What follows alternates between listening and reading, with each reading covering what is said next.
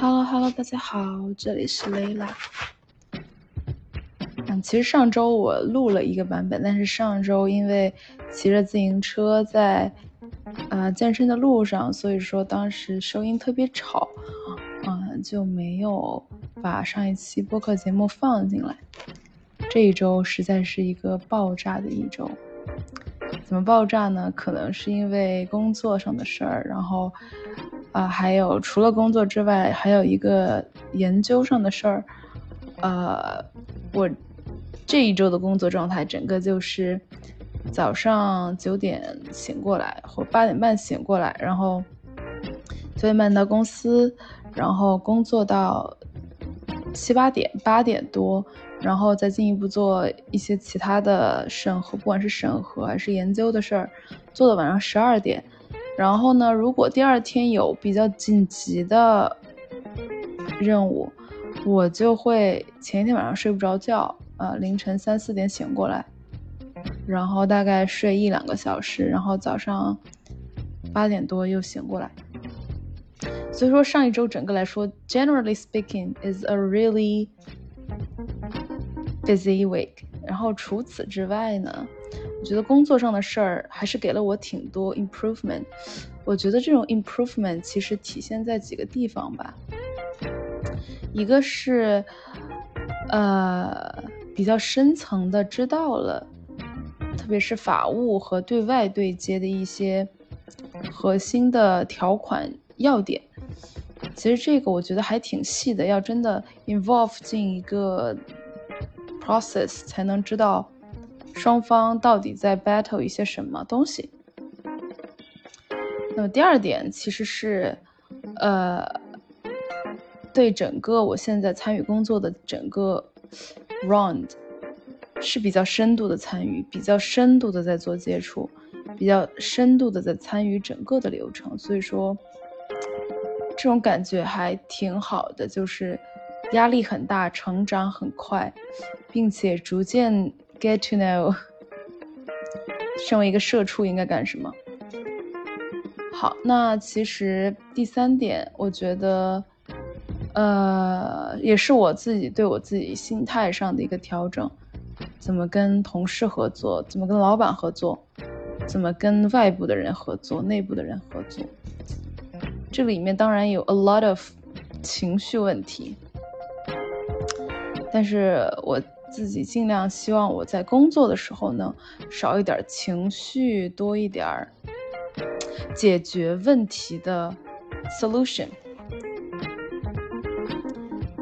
OK，那这一周呢，其实听的播客相对来说比较少。总体来说，这一周的输入全是在我自己做的研究和工作上。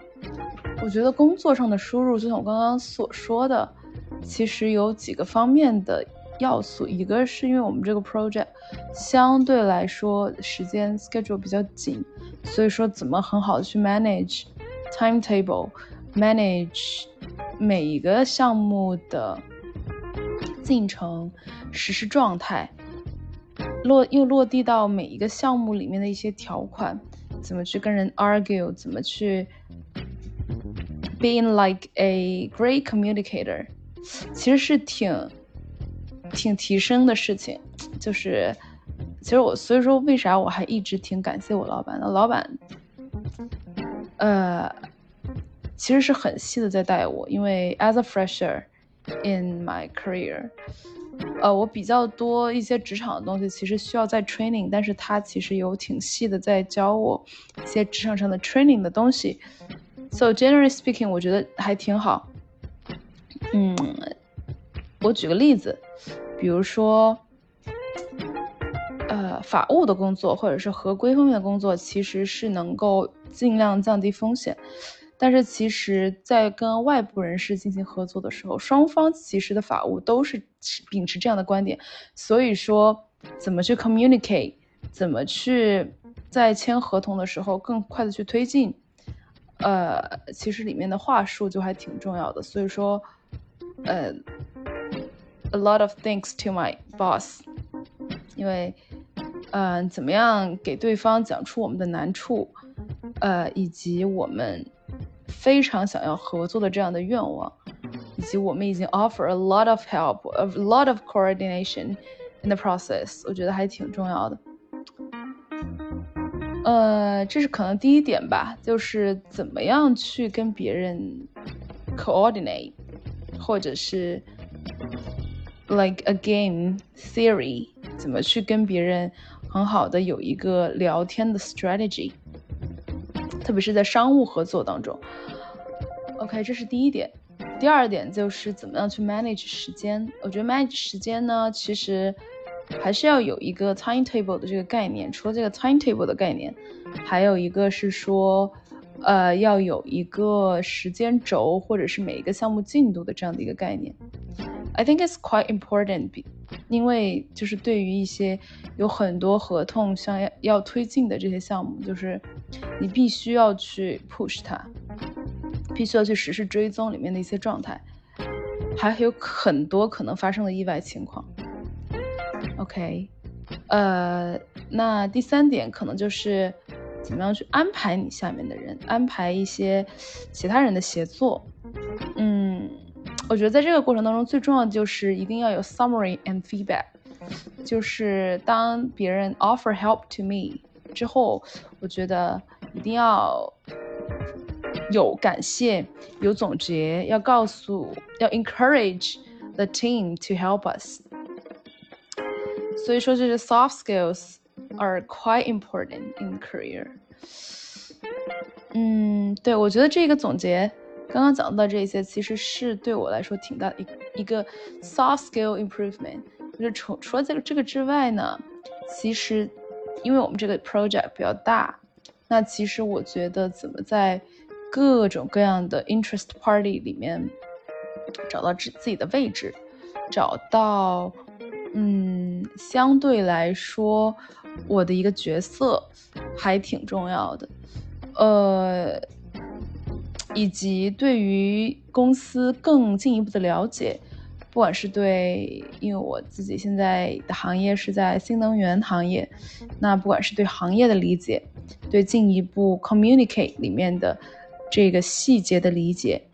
呃，对我们一些具体进程的理解，其实都有一个更加深入的这样的一个了解，挺好的学习机会，非常棒的学习机会。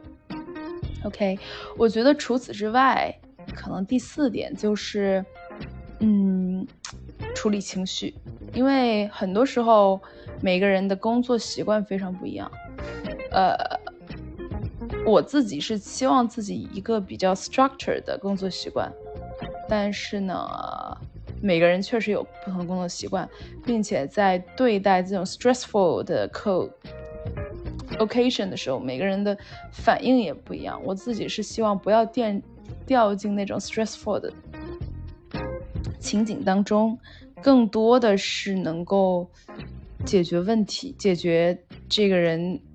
给我带来的问题。除此之外，怎么样来 structure，或者是怎么样去解决我们之间的这样的一个磨合的问题，还挺重要的。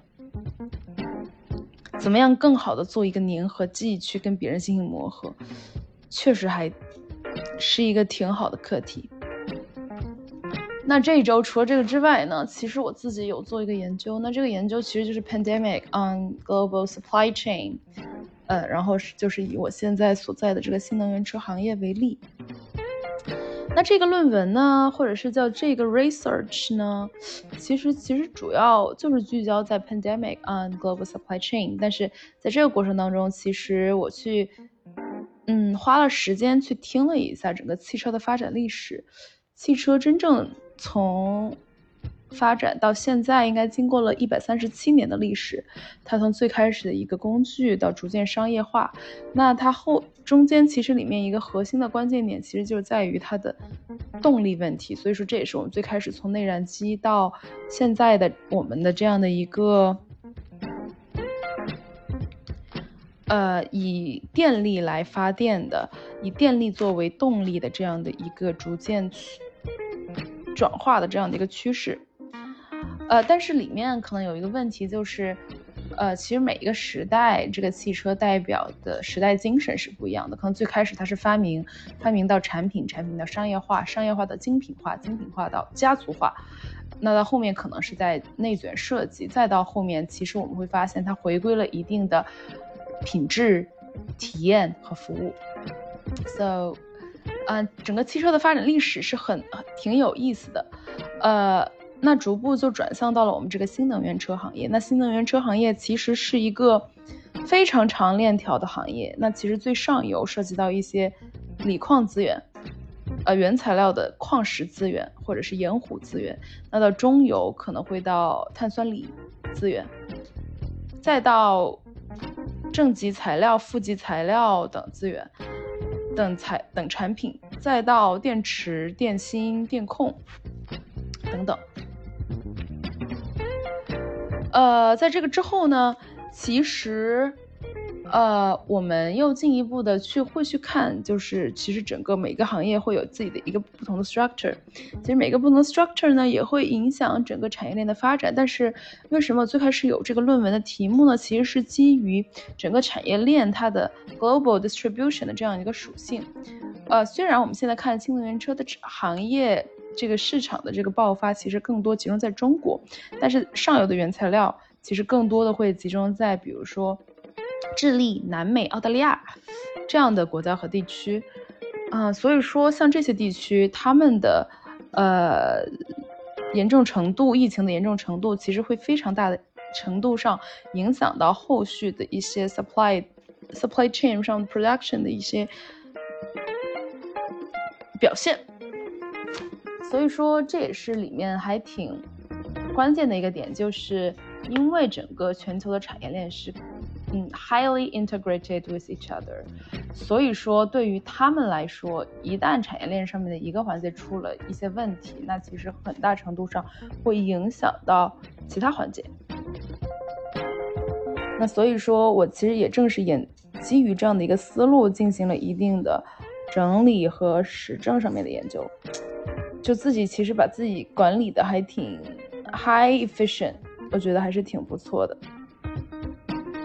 就是还是写出来了这一周，还是写出来一点东西。嗯，确实整体来说是挺有意思的一周。那我还是准备明天能够先，呃，这一周作为一个 healthy 一点的结尾吧，去跑好好的跑个步。去 schedule 一下自己的生活，还挺不错的。好，那本周的总结就到此结束啦，非常感谢大家的倾听，我们下次再见，拜拜。